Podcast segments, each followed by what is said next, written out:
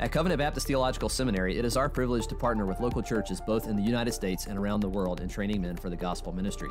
If your church supports CBTS with $200 a month and a commitment to pray for us, any student in your church can attend CBTS tuition free.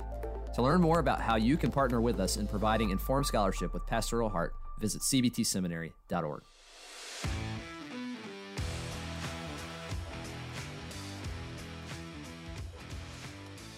Covenant podcast exists to equip listeners with theological content from a 1689 Baptist perspective. We pray you find this resource edifying, faithful to Scripture, and Christ exalting. Now, let's get started. Welcome to the Covenant Podcast. Austin McCormick here with my co host, Dewey Dovel. And today we have multiple interviewees. One of them is Jake Stone, who we've had on multiple times. So if you want to know more about him, I'll uh, invite you to uh, find some of the shows that we've interviewed with him, and you can learn more about him at the beginning of those. Um, but we also have the privilege of having Jordan Steffaniak and Garrett Walden to talk about the John Gill Project. So, brothers, uh, before we start talking about the John Gill Project, can you, starting with Jordan, uh, introduce yourself to our audience? Sure. So thanks for having us on. This is a real treat and delight and pleasure, all three of them together mixed. Uh, so I'm super excited to be here. Um, I guess a little, Jake's laughing over here. He can't keep it to himself. Uh, this is a good start of this episode. So, a little bit about me. Um, I guess I am finishing my PhD in philosophy at the University of Birmingham in the UK, though I don't residentially reside there. I'm in North Carolina in the Raleigh area. So if you've been to North Carolina, it's like sort of on the East Coast, uh, uh, hour and a half, two hours from the beach, sort of area to situate your mind. I um, did my MDiv at the Southern Baptist Theological Seminary, where Jake Stone is at, and where Garrett is also at. I did a THM at Southeastern Seminary in Wake Forest. I'm married and I have two children, uh, both boys, and they both love playing with cars and trucks and everything related to that constantly. Uh, so that is a lot of fun. Other than that, I mean, I guess I, I helped co-found the London Lyceum, which I think is pretty much me, us and the Covenant podcast are, I think, the true premier uh, Reformed Baptist outlets that are out there. Um, we we're a little bit nerdy on the philosophical side, uh, oftentimes, which I think is a lot of fun. That's just sort of my training and sort of the itch I like to scratch. So I enjoy doing a lot of that sort of stuff. Um, other than that, I think that's that's pretty much it. I'll let Garrett go ahead and introduce himself. Great. Yeah, my name is Garrett Walden, and I'm really honored to be on the podcast. It's been uh, I've listened to the podcast a few times, and it's been a really helpful podcast for me. And uh, yeah, grateful to be to be part of it. Also grateful to be part to be a part of the London Lyceum. It's been a wonderful time to connect with some some like minded friends. And so uh, I'm a pastor down in Auburn, Alabama, and it's been a wonderful church here. I've been a pastor for coming up on three years now, and uh, I live here in Auburn with my wife and my four kids. And so you might hear my children in the background at some point, but um, yeah, it's it's a it's a sweet place to be. I did my undergrad here at Auburn, and so uh, spent two years on campus at Southern working on an MDiv, and then finished back here at the church, uh, kind of remotely, and then stayed on and, and working on a PhD uh, right now under the supervision of Dr. Michael Haykin. And my area of focus is specifically on 18th century Baptist history and theology. And so, um, one of the things that I really like about Dr. Haykin's way of doing history is he really tries to uh, highlight some of the lesser known voices. And so that's a big part of what my research entails, um, considering the, the life and ministry of a man, John Collett Ryland. And so one of the interesting things about, you know, John Gill is Gill and Ryland were close friends and a lot of uh, a lot of overlap of their of history and, and theology between the two of those men. At one point, um, you know, I guess on, on some fronts, John Ryland just kind of copies and pastes from John Gill for a lot of his theology. Um, Ryland takes some heat on uh, a couple of different points, and his son John Ryland Jr. basically says that his that his father Ryland Sr. was pretty much in lockstep with with Gill on specifically eschatology.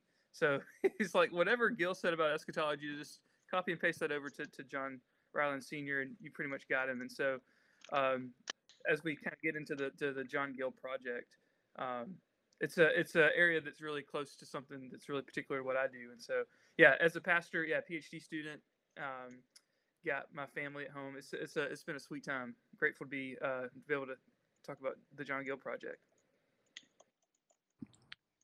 Well, we're grateful to have you men on the Covenant podcast today. We've been immensely blessed by your work at the London Lyceum. And I know I speak for myself and for Austin when I say that we are thrilled to talk about the John Gill Project today. In fact, I've actually having the pleasure of studying under uh, Dr. Haykin uh, and his cohort on John Gill with H&E Publishing. So um, I feel like I'm just drinking out of a fire hydrant for um, learning under him and being here today. So uh, with that being said, uh, since the topic of our conversation is the John Gill Project for today's episode, would you guys be willing just to provide our listeners with an overview of who John Gill was and why he is such an important figure in Baptist history, especially for those who may not be as familiar with John Gill as some of you men are? I'll kick the ball over to either Jake or Garrett as the resident historians of the group. Yeah, I could put a, a big picture uh, points, and then maybe Jake can supplement with all the good stuff. Um, John Gill was a particular Baptist minister in England uh, during the 18th century. So he was born in 1697. He dies in 1771, and so he is uh, just an extraordinary figure. Um, I guess my first interaction with with John Gill came in Dr. Nettles' uh, Baptist history class, history of the Baptist, and so um, that was the first time I ever heard of John Gill, and so he kind of jumps straight into uh, Gill as kind of a a bit of a controversialist, and some of the particular things about Gill that might be um, I don't know debated and misunderstood in Gill's um, in Gill's history and theology, and so uh, but you know, at the maybe at the biggest picture, some of the things that I think are most important about Gill is that he is uh, the first Baptist theologian to write a full systematic theology, or what we would call a systematic theology, in his body of doctrinal divinity. And he has this uh, kind of companion volume, a body of practical divinity, where he talks about uh, different other aspects of the Christian life. So he kind of he's like the first great systematizer in Baptist history. Period. And then on top of that, he writes a commentary on every verse and book of the Bible. He's the first Baptist to do that. And so, um, just extraordinary Bible commentator. He was a Hebrew scholar. Uh, was he was a, a, just a wonderful linguist. Has a lot of other kind of great areas of doctrinal emphasis as well. He was, I think, maybe Richard Muller called him the the last of the uh, like the post Reformation scholastics. So he kind of has this uh, kind of old school yeah, post Reformation scholastic kind of method of theology, which makes him kind of unique among the particular Baptists. Um, you know, a, one other thing, kind of on the more ecclesiology side, he is the pastor of a church in London where um, where Benjamin Keach was in the past, and after John Gill, uh, he's followed by a man John Rippon, who is another one of those kind of underrepresented voices who's really significant John Rippon, in my view, is kind of like I don't know the Forrest Gump of the 18th century Baptists. Uh, he's like always at the right place at when something really significant happens, and is like surprisingly well connected and networked, and just is interestingly involved in so many significant stories. Um, so John Rippon follows Gill, and then after Rippon, kind of you, you, get to Spurgeon. So you can think of maybe Gill as kind of the, the grandfather of, of Spurgeon's uh, pastoral ministry uh, there in London. So those are maybe just a few of the high points. Um, if you look up pictures of Gill, he looks really grouchy, uh, and uh, I like to think of Gill as um, maybe not not as grouchy, but um, yeah, maybe Jake can comment on was Gill a big grouch or not. Well, the uh, the story goes that one of the famous portraits of Gill uh, hung in Spurgeon's office vestry, and somebody asked Spurgeon one time, "Why did Gill look so upset?" And Spurgeon replied that he had just got finished talking with an Arminian. that's why Gill looked like that. Uh, I do think that. Well, if if we're if we're really being blunt about where Gill stands in the Baptist tradition, I think a lot of people have heard the mantra over and over and over that Gill is a hyper Calvinist and therefore Gill is to be avoided. And I think that's a real detriment in many ways to, you know, Baptist theology over the last probably century. Uh, John Gill and Andrew Fuller are the two most influential Baptists before C.H. Spurgeon. I mean, when you come into the context of early Baptists in America, uh, it's Gill and Fuller who are very influential among the development of pastors, uh, North and South. And I think it's right to say that Gill is the, at least the titan among systematicians when we're thinking about who are the best, you know, Baptist theologians. And there's much for us to recover. But Gill's like anybody that you study.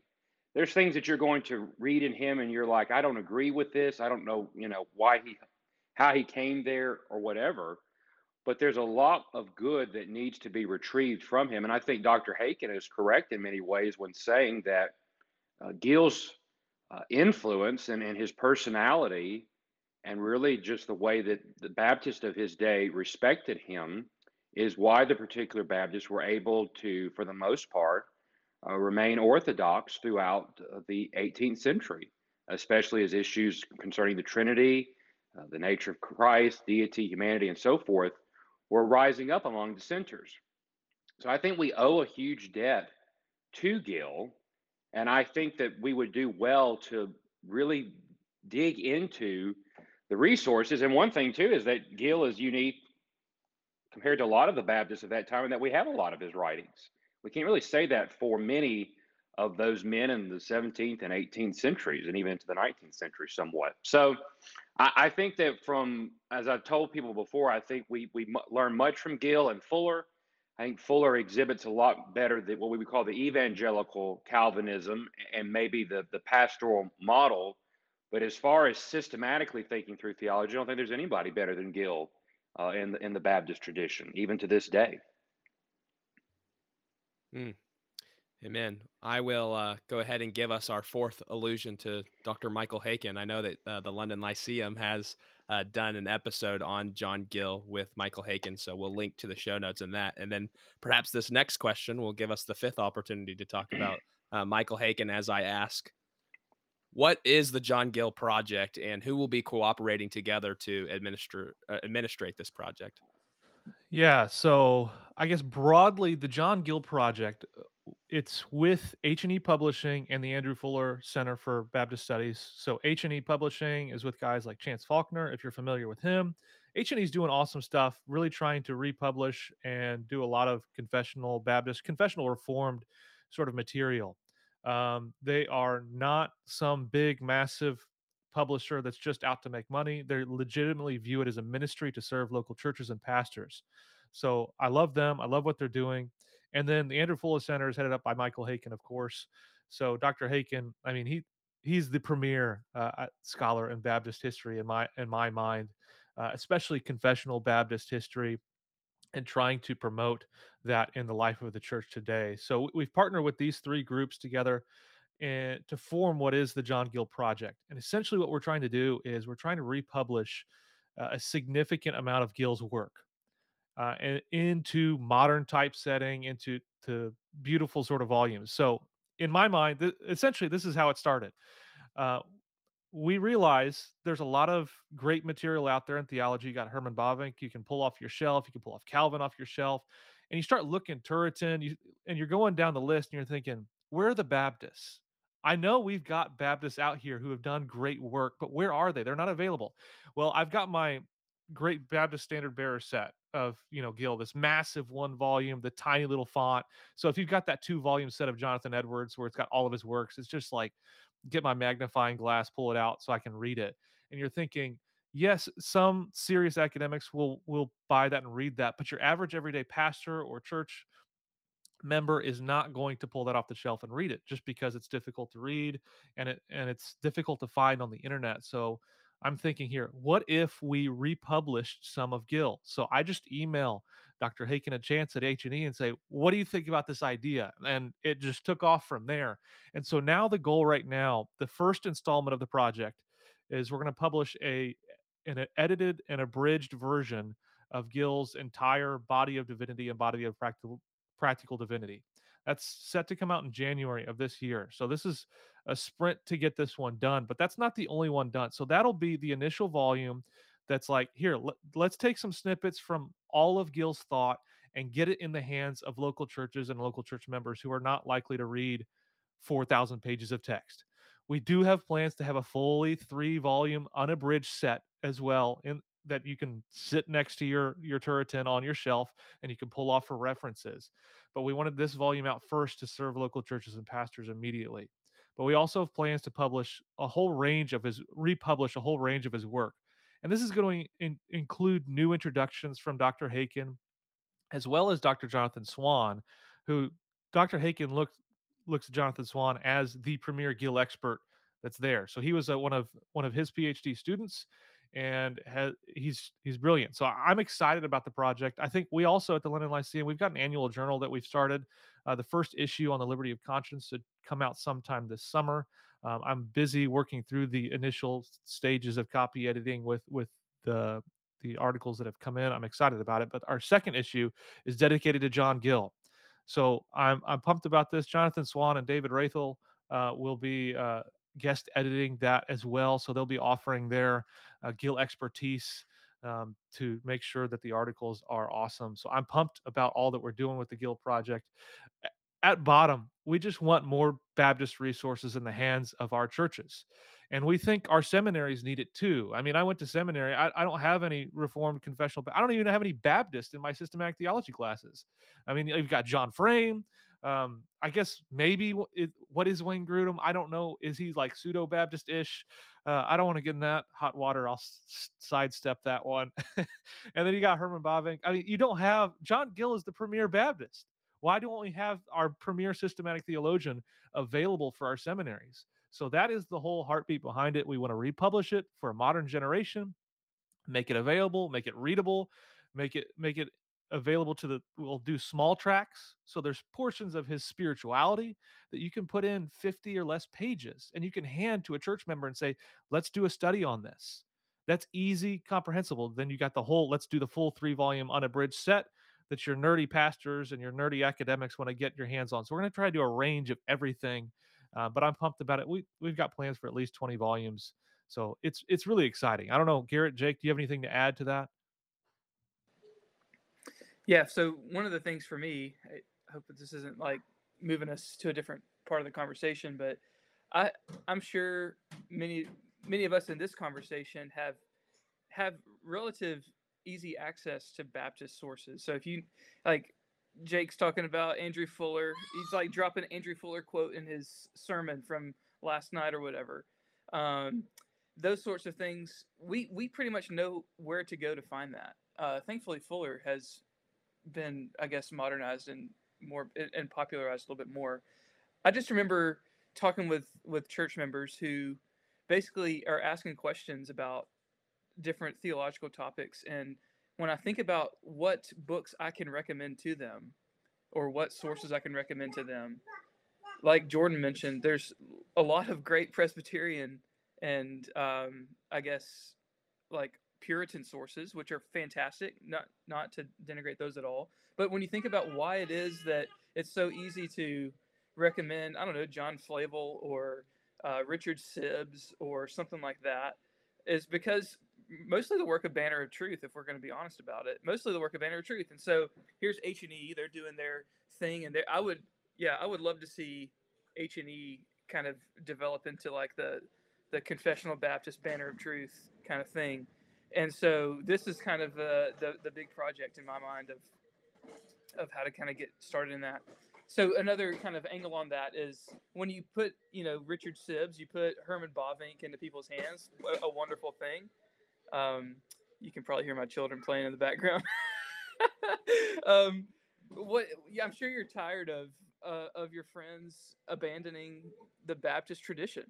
As you know, I want them to read.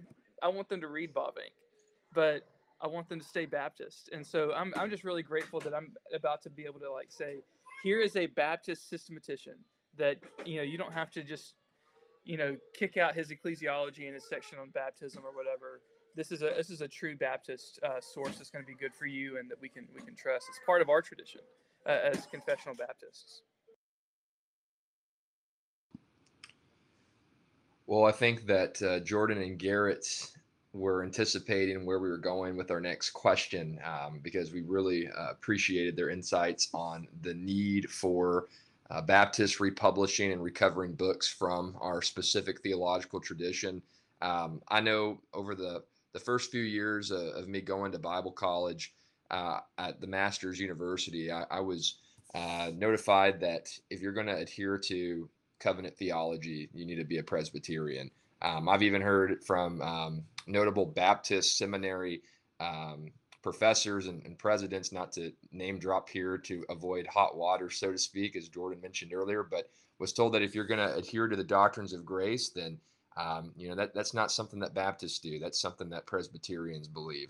So um, I can speak from firsthand experience, just from what I've heard uh, as a young uh, Bible college student, and even over the past few years, um, just from what you see on social media here on YouTube and things of that nature, that there's still a misnomer going around that, you know, if, if you're going to believe in, in covenant theology, if you're going to believe in the doctrines of grace, uh, if you're going to read um, rich, systematic theological volumes, then you're probably going to cross over into Presbyterianism and, and you're going to leave Baptistic roots. So um, I, I, just want to see if you guys might be able to speak on a few more important reasons for um, Baptists just retrieving the works that have been written and developed in generations past, because I, I think this is a very important issue and concern for many of our listeners today. Because uh, I, I don't know about y'all, but I get tired of seeing Scott Clark uh, sharing all the Baptists that that leave uh, their denomination and and go and join uh, some some of the uh, Presbyterian varieties out there. So if you guys want to speak about just the importance or, or the the most uh, significant reasons for Baptist publishing um, works from previous generations, I think that would be really useful uh, to park at for for a few moments here in our conversation. I think yeah, Jake well, I want might to be start running laps. yeah, well, I want to be restrained in my comments. Um, the the problem is we started apologizing for being Baptist. That that's that's the story. You know, we we began in I think people had good intentions of trying to to move into, you know, we're evangelicals and we have this in common and that in common. And that's true. We do want to promote a, a lower C Catholic spirit, but we're Baptists for a reason. And if you don't expound on that, and, and I would say that Baptist theology and Baptist identity is very much, uh, you know, welded together with Baptist history. Really, those two things you've got to be able to do together to understand where our distinctives and who we are come from. It didn't just, you know, magically appear somewhere. There, there's a real, there's real roots and fruit that have come that we need to understand. And what happened, if you go back, you know, and I'll say this, if you go back to, you know, Southern Baptist publishing over a 100 years ago, you know, the late 1800s, early 1900s, it was very common for the, the Sunday School Board and, and those things to continuously publish works on Baptist identity, Baptist distinctives. We had, you know, church manuals. And, and as the 20th century progressed, you know, those things got thrown out because it didn't, it wasn't important. Pragmatism was the name of the game. Uh, the old preacher would say it was about, you know, nickels and noses. And that's all that matters. And so we, we have suffered in, in Baptist life. We've not done very well in publishing because we've been too consumed uh, with other things. And the things that we did publish, let's just say, uh, never needed to be published in the first place. So now we have a really good opportunity to retrieve. And there's a lot of for us to learn from what what fascinates me is why we think that we can't learn from these men in the past is almost as if well we can't understand those kinds of things you know, men like Fuller and so forth, and even to an extent with Gill, these men were self-taught in a lot of ways. They didn't have the great formal educations because they were dissenters. They didn't have access to that. And yet they were very studious. They, they knew history, they knew theology, they knew the languages, and also they did it not in a, in a vacuum. They did it as a community. They did it with other Baptist pastors and associations and so forth. So, if we want to understand who we are, we've got to read these men. And then this will be the last thing that I say because I don't want to get on my soapbox this morning. But if we're going to understand religious liberty, liberty of conscience, the church and the state, and all those kinds of things, and how do we exist faithfully as a minority group in this context, then there's no, no people better to learn from than our Baptist forefathers. And, and I fear sometimes that too many guys who would put themselves, and I'll put it in quotes here, in, in the Baptist community, um, they're more interested in a political theology that's going to keep or gain some kind of power. And that's a losing strategy overall because when that's what you're motivated by is keeping some kind of power culturally or politically, then you're going to compromise on what you believe. And more and more, you don't sound like a Baptist, you sound like something else. And that's why we need to go back to the sources and read and understand those men. It doesn't mean that we're saying, you know, let the society go to hell, but it does mean that we understand there is a kingdom of man and a kingdom of God. We have to understand where the church fits in and that we're not called to go storm the castle, so to speak, and to raise the Baptist standard. Look, I wish everybody was a Baptist in the United States of America. I do. But that's not the goal. And I'm not, you know, naive enough to think that. Now, if I were post millennial, maybe that would be what I think is the end. But what I do believe is those men believed in strong churches, strong families, strong association of churches. And they did it by holding fast to the faith that was delivered, by not apologizing for being Baptist, and even being willing to go to jail and to suffer for what they believed. So we can talk about how big we are and all that in our day. But until we're at that point, I think that a lot of us would do well maybe to be in silence and to read and learn from these men about how do we stand faithfully as a remnant group. Other than that, I don't have any opinions about why we should do Baptist publishing and retrieval. that's that's great, Jake. And, and one of the things you said is, you know, this the the history and the theology do go together in some significant ways. And one of the things, you know, looking around again, just us in this conversation, we've had the privilege of theological education in a formal way, and so we, you know, I was just thinking, you know, times where I have had church members or friends ask me about something from Baptist history, I have access through our library, uh, through the school library uh, to a database called ECCO, 18th Century Collections Online, where it's literally hundreds of thousands of primary source documents scanned in through like libraries and archives and museums and stuff like that. And so, um, but for someone who doesn't have access to that library, um, that that database, I think it costs the library, I don't know, tens of thousands of dollars to have access for students. And people can't just do that. So I think we have a stewardship as those who have received a formal theological education to kind of mediate some of these old Baptist voices to the church today. And that's what I see the John Gill Project doing is here's here's some guys who have the privilege of access to these materials. And we're trying to basically serve as like a mediating voice from the church of the past to the church of the present and hopefully for the, the, the benefit of the church of the future. And I really think that's a really wonderful thing. And uh, it's a it's a really sweet stewardship to kind of pass down this this rich Baptist literature. Yeah, that's good, Garrett. I mean, I think you got to think about this. Like, what has been most influential in the history of the church? Well, a lot of it has to do with just what's made available to people. Uh, if something's not available, it could be the best resource on the planet and it's not going to edify people. So that's why we have to republish these sort of things. I mean, I think Herman Bavinck, he's one of my he's probably my favorite systematician that's that I have access to. I had no idea who he was 10 years ago. Didn't know he existed. And I wouldn't have had access to his stuff 10 to 15 years ago because it was untranslated over in Dutch. Unless we republish this sort of work for people and make it available to them, especially at a at an affordable price, which one reason why I like H&E is they're not going to set the price at an academic $150 per volume. You're going to actually be able to afford to purchase the volume and purchase it for your church in bulk if you want to. Um, that's how we make good resources like this get into this life stream and the lifeblood of our churches is making it available. And the biggest part of that is just republishing it so people can have access to it. Mm.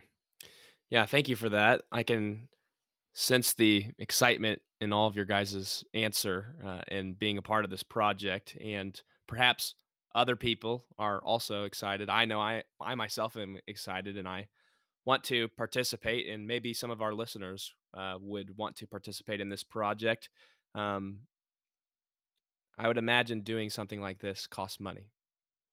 So I'm curious to ask you, brothers, how can people participate in this project? What are your fundraising goals for the John Gill project, and where can people contribute to giving to this project? That's a great question. So I'm going to explain a little bit about this because I think even uh, like myself, I had no idea how much all creating books costs. You, you, a lot of this stuff is just kind of like mysteriously behind the curtain. So first off, big publishers are not super interested in publishing John Gill, uh, for better or for worse. Um, most big publishers, it's it's primarily about the bottom line. What, for better or for worse, that's not always a bad thing. You got to keep the doors open. I get it, but when they see John Gill, they're not going to be like, "Wow, this is really going to turn a profit" or something like that. So, big publishers are the ones that have money to spend on these sort of things and can pay the upfront cost to create resources like this. A small publisher like H&E does not have a vault with 2 million dollars sitting in it where they can actually afford to front the cost on these sort of things. So, to create a book like this, it costs money to get it copy edited by a professional. It costs money to get the layout design. It costs money to actually get it printed and put into an actual volume. And all of that for a volume like the first volume we're doing is going to cost somewhere between four to five thousand dollars up front before we see a, a penny of anything coming before anyone buys anything. We've invested four to five thousand dollars in to just create it and make it a reality. Um, so that is the initial goal is if we want to make these sort of things a reality, we need money to to make it happen. We need to to resource and fund the project. So we've set an entire goal of 40,000 so that we can do 20 to 25 volumes. Now, the first initial volume is going to be in that four to five thousand dollar range, and I anticipate in that next year phase. So by the end of 2023, we would need about 15,000 to maybe 20,000 to front the initial 10 or so volumes that we hope to have out in that time frame. Uh, so the way to to contribute to the project is there's there's basically there's sort of two locations you can go. You can go to the London Lyceum's website. You can go to londonlyceum.com. There's a tab that says resources. And if you hover over that, there's another little option that says the John Gill Project. You can click that. You scroll to the bottom, and there's a like a little box where you can donate. You can click it in, fill in your info there. You can do it that way. Or if you want, you can go to eh, the actual source, the funding source that we're using is called DonorBox. Um, and it's all it is, it's just donorbox.org slash the John Gill Project. Now there's a dash between each of those words. So it's like the dash John dash Gill dash project. But if you go there, you can donate directly to there. It's got all the information on uh, both our website and this has got the information on what the project is, why we think it's important, what our goals are, um, how much we need to to make it a reality, as well as if you donate a hundred dollars, we'll make sure you get a copy of that initial volume. If you donate a thousand dollars, we'll make sure you get a copy of you know the full set of 20 or 25 volumes that we hope to do if you can help fund the project and support it so one thing I do recommend is maybe you don't have a lot of money in your pocket. You're like, I, I don't have a thousand dollars to give, but well, a lot of your local churches do. Um, and we view this as a mission to equip gospel ministers, gospel pastors to do good theology, to preach good sermons, to shepherd their flock well. We think this is going to help that area. So we think of this as a mission project in, in, some ways. So if you can talk to your church, I've got a support letter that I can send you. If you need a support letter, you can email contact at the londonlyceum.com. It'll be on official letterhead. You'll have Michael Haykin's name there at the bottom. so that you know it's legit. I mean, you've got everything in here. Eh, we can provide you to to convince your church to say this is something we should support because it's going to benefit not only our church, but it's going to benefit all the local churches around us to have great orthodox, classically orthodox orthodox resources like Gill in your hands and made available. I don't know, Jake Garrett, do you have any other uh, words of advice? Okay, well, I must have nailed it. So I tell you, go talk to your church. For if you need the letter, I can give it to you, or you can just give them the website and go say, I th- I believe in this project. I think Gill's necessary. I think he's needed. I mean, if you know Haykin, if Haykin thinks he's needed, then he's definitely needed. So go talk to your churches and say, can we support this? If it's 10 bucks, it's $10. That helps support it. If it's $50, it's 50. I don't care how much you're able to support, but supporting in any way that you can will make this project a reality and we'll get good classically orthodox resources in the hands of our churches and our church members. So I, I think it's it, it's a great project, and I really do recommend and urge you to support it. And we don't make any money from this. So just to be clear, I don't see a penny. Me, Jake, Garrett, all the guys, we're doing a bunch of transcription work. We're staying up late, doing all the work to make it a reality. We will see zero dollars from this. Not a single penny will go into our pockets. So just in case you wondered, there's no Big Eva pockets here. It's no profit. well, we are certainly grateful for the labors of men like you to put the writings of John Gill in the hands of pastors and church members all throughout our country and hopefully all throughout the world at an affordable price. So um, we just want to encourage our listeners to um, contribute to this project in any way that you are able to do so. And we hope that the Lord will richly bless your efforts um, in the future months and years of seeing this project to its fruition. Um, just as we prepare to wrap up our discussion today, do any of you have any final insights pertaining to either John Gill or to the John Gill project as a whole that you feel led to share with our listeners? Yeah, if I might just jump in there, one one kind of reflection I continue to come back to is just a thought that um, was shared with me that if if Baptists don't define our own theology, and if we don't recover our own history, then no one's going to do it.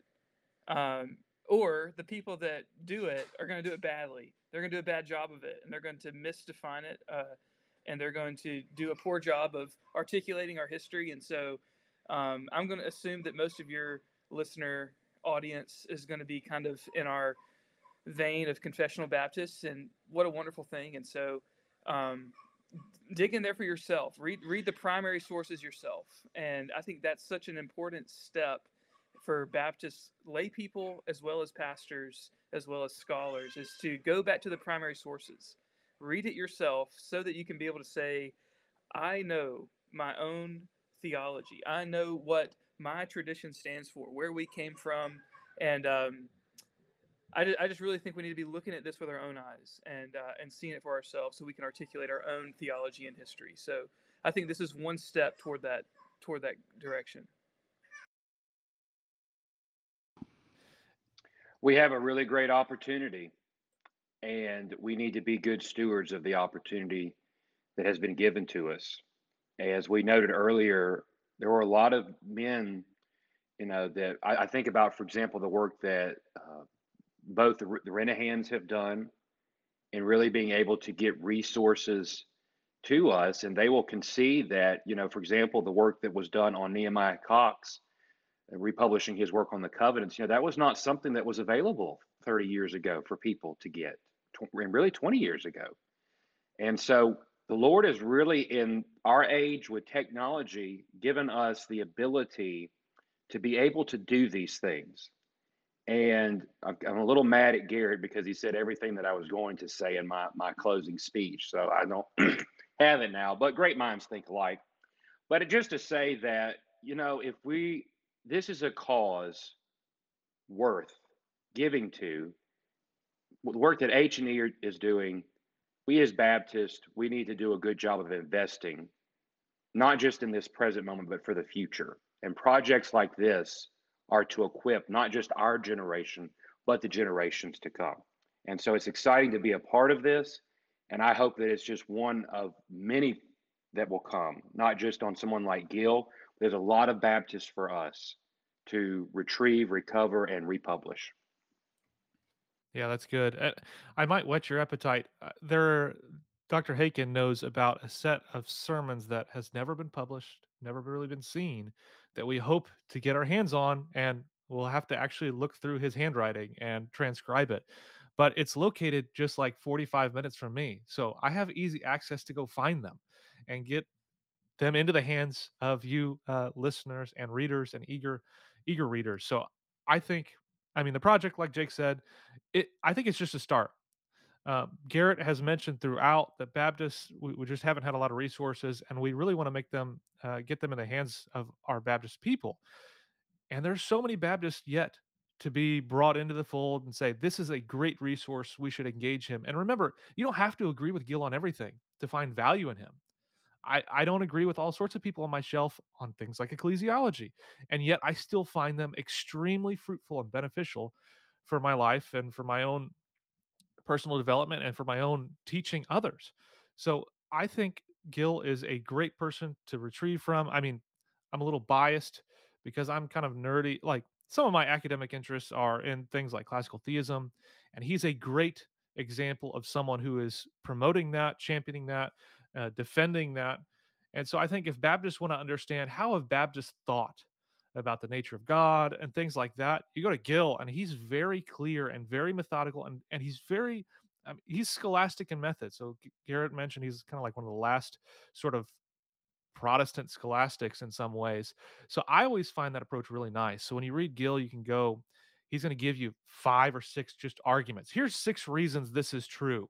One, two, three, four, five, six.